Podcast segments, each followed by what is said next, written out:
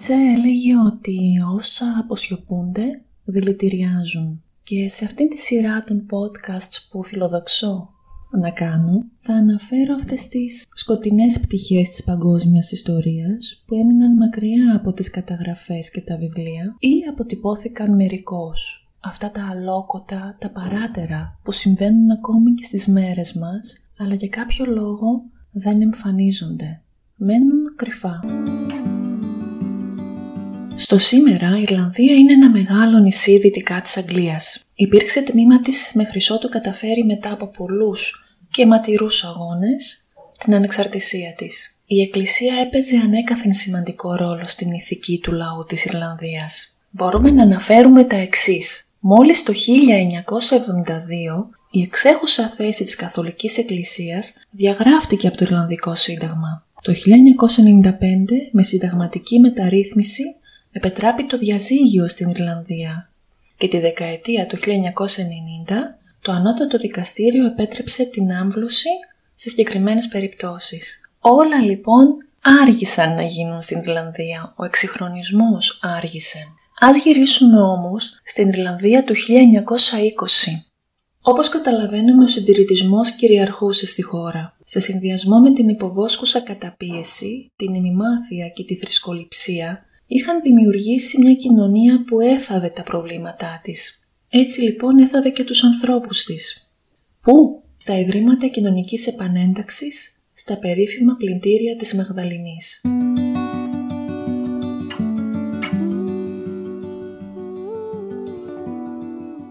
Καλά ακούσατε, πήραν το όνομά τους από τη βιβλική μορφή της περιπεσούσης Μαρίας Μαγδαληνής. Τα πλυντήρια της Μαγδαληνής, αλλά περισσότερο της ντροπής, είναι μια μαύρη σελίδα στην ιστορία της Ιρλανδίας. Από τις αρχές της δεκαετίας του 1920, δεκάδες χιλιάδες νέες γυναίκες μεταφέρθηκαν στα πλυντήρια τα οποία υποτίθεται ότι είχαν ως σκοπό τη βοήθεια και την επανένταξή τους στην κοινωνία. Ωστόσο ο ρόλος τους ήταν πιο σκοτεινός. Λειτουργούσαν περισσότερο ως επιχειρήσεις που έβγαζαν πολλά χρήματα παρά ως κέντρα βοήθειας όσο για τις εργαζόμενες εκεί ήταν κορίτσια που είτε έφευγαν από τις οικογένειές τους, είτε είχαν παραβατική συμπεριφορά, είτε έμεναν έγκυες χωρίς να έχουν παντρευτεί, κάτι που η οικογένεια δεν αποδεχόταν. Έτσι λοιπόν ο πατέρας έπαιρνε το κορίτσι και το πήγαινε στο Ίδρυμα Επανένταξης. Εργάζονταν στα πλυντήρια πολλές φορές για χρόνια χωρίς να παίρνουν ούτε ένα σέντ. Κατά την άφηξή τους, οι μοναχές που ήταν υπεύθυνες των πλυντηρίων τους έδιναν διαφορετικό όνομα ή και αριθμό. Όσες γυναίκες μίλησαν για τις εμπειρίες τους κάνουν λόγο για εξκλητικό πλήσιμο ρούχων σε παγωμένο νερό, για σιδέρωμα με βαριά σίδερα για ώρες, για απαγορευμένες φιλίες και για το γεγονός ότι δεν ήταν ελεύθερες να φύγουν. Τα πλυντήρια αυτά, όπως είπαμε, χρησιμοποιήθηκαν για πρώτη φορά για τη συμμόρφωση των λεγόμενων περιπεσούσων γυναικών, Χωρίς επισκέψεις, χωρίς ανθρώπινα δικαιώματα, οι γυναίκες αντιμετωπίστηκαν ως εγκληματίες. Έπρεπε να τρίβουν τα πατώματα, να μαγειρεύουν για τις καλόγριες, να φροντίζουν τις ηλικιωμένες γυναίκες, κάνοντας παράλληλα όλη τη δουλειά των πλητερίων. Οι καλόγριες πήραν τα παιδιά από σχεδόν όλες τις έγκυες γυναίκες και τα έδωσαν για υιοθεσία. Και εδώ είναι το σοκαριστικό. Το τελευταίο από τα πλυντήρια της ντροπής έκλεισε μόλις το 1996. Και αυτό γιατί τρία χρόνια νωρίτερα ήρθαν στο φως 155 ανώνυμοι τάφοι κρατουμένων γυναικών και παιδιών στο περιβάλλοντα χώρο του μοναστηριού.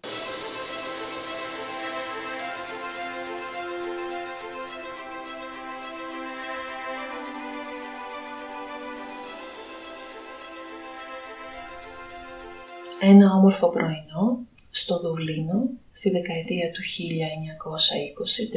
1920-30 ένα κορίτσι περπατάει στο δρόμο.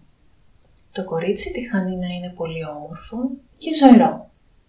Την ακολουθεί μια παρέα συνομιλίκων της, όχι πάνω από 15-16 ετών, παιδιά. Την φλερτάρουν έντονα, εκείνη τους χαμογελά. Παιδιά. Στο απέναντι πεζοδρόμιο όμως κάθεται ένας κύριος, ο οποίος δεν συμφωνεί με αυτή την εικόνα. Αμέσως λοιπόν στο μυαλό του, προκατηλημένος κατηγορεί το κορίτσι, προδικάζει το κορίτσι. Αρκούσε μια καταγγελία ότι το κορίτσι ήταν ελευθέρων ηθών και αμέσως η νεαρά κοπέλα οδηγούνταν σε ένα από τα μοναστήρια, παύλα πλυντήρια, της Καθολικής Εκκλησίας. Οι γονείς της δεν θα την αναζητήσουν ποτέ, καθώς αποτελούσε ήδη ντροπή για την οικογένεια, ακόμα και αν απλά είχε φορέσει μια κοντή φούστα. Ακόμα και αν απλά είχε χαμογελάσει σε ένα νεαρό. Και κάπου εκεί ξεκινούσε το μαρτύριό της. Ξυλοδαρμή, υποσυτισμούς, σεξουαλική κακοποίηση από τους ενάρετους εκπροσώπους της Καθολικής Εκκλησίας ήταν καθημερινά φαινόμενα στη ζωή της. Οι καλόγριες, εκείνες έπαιζαν το ρόλο του φρουρού, κακοποιούσαν και εκφόβιζαν με το πιο απάνθρωπο τρόπο το κορίτσι. Ο Μάρτιν Μακλής, γερουσιαστής, συνέταξε μία έκθεση χιλίων σελίδων, στην οποία αναφέρονται λεπτομερώς οι τρόποι κακοποίησης των γυναικών μέσα στα διοικούμενα από καλόγριες πλυντήρια. Ο γερουσιαστής μπήκε στο κόπο για αυτή την έκθεση για να αποδείξει ότι το Ιρλανδικό κράτος ήταν συνένοχο στον εγκλισμό τους καθότι τα πλυντήρια αυτά διοικούνταν μεν από τις καλόγριες, αλλά υποκρατικό καθεστώς. Η Μαρίνα Γκάμπολτ αναφέρει «Οι καλόγριες ήταν κακές μαζί μου, αλλά ήταν ακόμη χειρότερες για τα κορίτσια που έρχονταν από την επαρχία. Αυτές που δεν είχαν κανέναν στον κόσμο. Οι περισσότερες είχαν μωρά, τα οποία με κάποιο τρόπο οι καλόγριες τα έδωσαν υιοθεσία ενώ οι οικογένειές τους δεν τις ήθελαν ξανά στο σπίτι. Είχαν ντροπιαστεί, έλεγαν. Μια μέρα ήρθε ένα κορίτσι από την Αγγλία.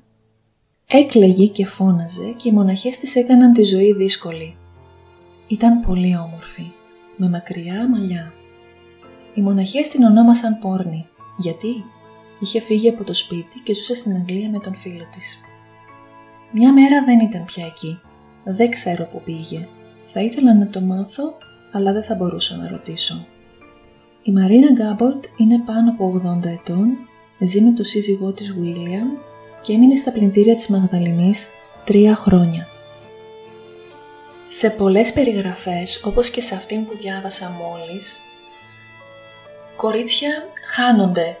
Κοπέλες που απλά εξαφανίστηκαν από τα κολαστήρια. Κανείς δεν ήξερε που πήγαν, τι έγιναν μέχρι που ανακαλύφθηκε αυτός ο μαζικός τάφος στο περιβάλλοντα χώρο του Ιδρύματος. Οστά κοριτσιών αλλά και μωρών που είχαν την ατυχία είτε να μην επιζήσουν κατά τη γέννα ή που απλώς δεν ήταν εύκολα διαχειρίσιμες από τις μοναχές. Άλλωστε, ούτε οι κανόνες σωστής διατροφής και υγιεινής ακολουθούνταν, οπότε ήταν φυσικό η κόπωση και οι κακοχίες να οδηγήσουν τα νεαρά κορίτσια στο θάνατο. Κάθριν Λίκ Ήμουν πολύ νευρική όταν η μητέρα μου με άφησε στο κατόφλι της Αγίας Μαρίας και στη φροντίδα των Sisters of Charity. Περίμενα να δω μια σειρά καρέκλες και έναν δάσκαλο στο τέλος της αίθουσας, αλλά αντί αυτού θα βίωνα ένα σοκ. Δεν υπήρχε γραφείο ούτε χρανία. Ήμουν έτοιμη να ρωτήσω πού ήταν η αίθουσα διδασκαλίας όταν ήρθε κατά πάνω μου ένα τεράστιο κύμα καυτού ατμού. Δυσκολεύτηκα να πάρω ανάσα και τα λόγια μου χάθηκαν. Μόλις ο ατμός άρχισε να διαλύεται, αποκάλυψε ένα δωμάτιο με 20 ή 30 παιδιά στην ηλικία μου και με μεγάλες τρομακτικές μηχανές. Αυτή ήταν η αίθουσα του σιδερώματος. Υπήρχε ένα μηχάνημα που έκανε συνεχώς την ίδια κίνηση. Έκλαψα πολύ εκείνη την ημέρα. Αναρωτήθηκα αν κάποιος θα με αγαπούσε ξανά. Η Κάθλιν Λίκ είναι πάνω από 80 ετών και ζει στην Αγγλία Πέρασε πέντε χρόνια στα πλυντήρια της Μαγδαληνής.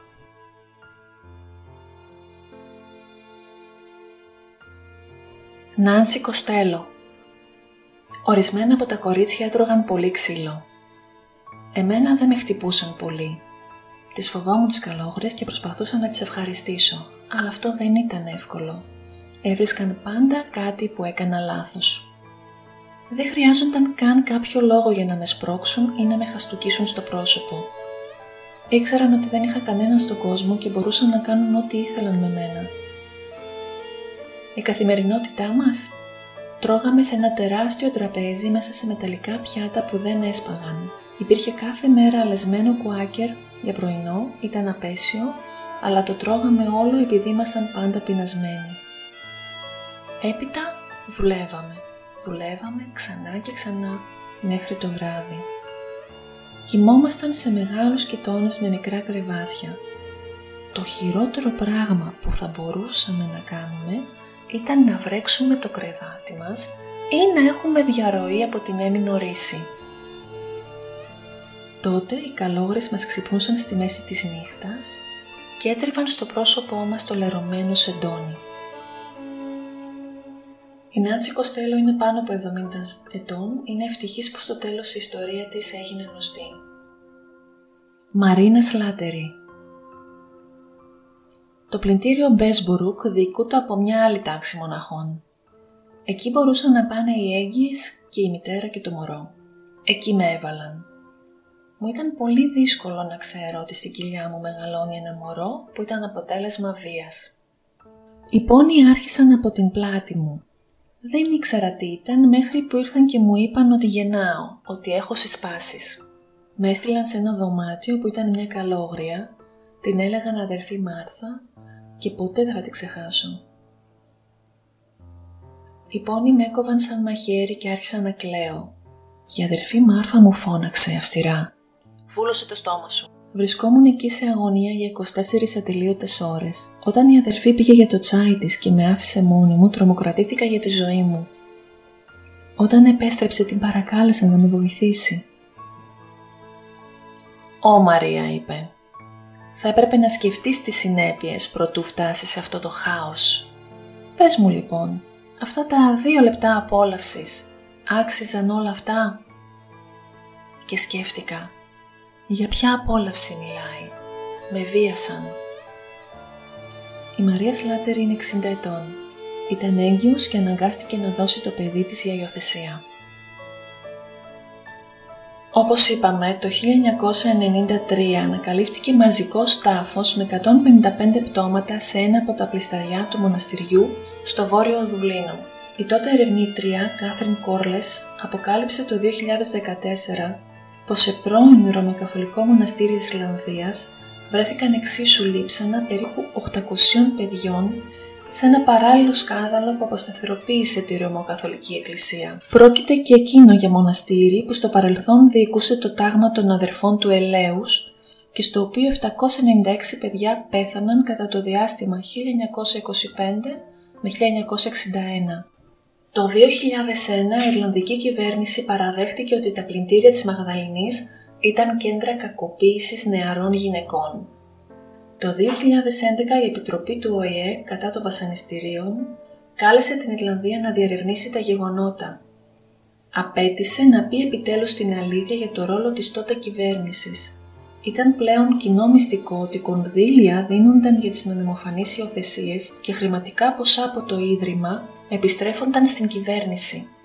Το 2013 ο Πρωθυπουργός της Ιρλανδίας Έντα Κένι απολογήθηκε στα θύματα, αποκαλώντας τα πλυντήρια την ντροπή του έθνους. Αποζημιώσεις ηθικές ή υλικές δεν δόθηκαν επί της ουσίας και σίγουρα παιδιά δεν κατάφεραν να ενωθούν με τις βιολογικές τους μητέρες. Τα ιδρύματα αυτά αντιμετωπίστηκαν σαν μερικά από τα πολλά σκάνδαλα της Καθολικής Εκκλησίας που ακόμα διερευνούνται. Η έβδομη τέχνη δεν έμεινε αμέτωχη στη δημοσιοποίηση αυτών των φρικαλαίων γεγονότων και δύο πολύ δυνατές συναισθηματικά ταινίες με θέμα τη ζωή των νεαρών κοριτσιών δημιουργήθηκαν. Αξίζει να τις δείτε και τις δύο. Η πρώτη είναι οι κόρες της ντροπής ή αλλιώς The Magdalene Sisters. Είναι βρετανική-ιρλανδική ταινία του 2002. Τη σκηνοθεσία και το σενάριο ανέλαβε ο Πίτερ Μούλαν. Η ταινία περιγράφει τη ζωή τριών γυναικών που στάλθηκαν στα πλυντήρια της Μαγδαληνής γιατί διέπραξαν αμαρτίες σεξουαλικής φύσεως. Η μία βιάστηκε, η δεύτερη έμεινε έγκυος εκτός γάμου και η τρίτη απλά φλέρταρε στην αυλή του οικοτροφείου. Το Φιλομίνα, εξίσου υπέροχη ταινία, είναι βρετανική δραματική παραγωγής του 2013 σε σκηνοθεσία Steven Frears αφηγείται τη ζωή μιας κοπέλας που βρισκόταν στο Ίδρυμα και την αναζήτηση του παιδιού της που αρπάχθηκε και δόθηκε υιοθεσία από τις μοναχές. Οι ανήπατρες γυναίκες λοιπόν και τα παιδιά τους θεωρούνταν στίγμα για την εικόνα της Ιρλανδίας ως αυστηρής καθολικής χώρας.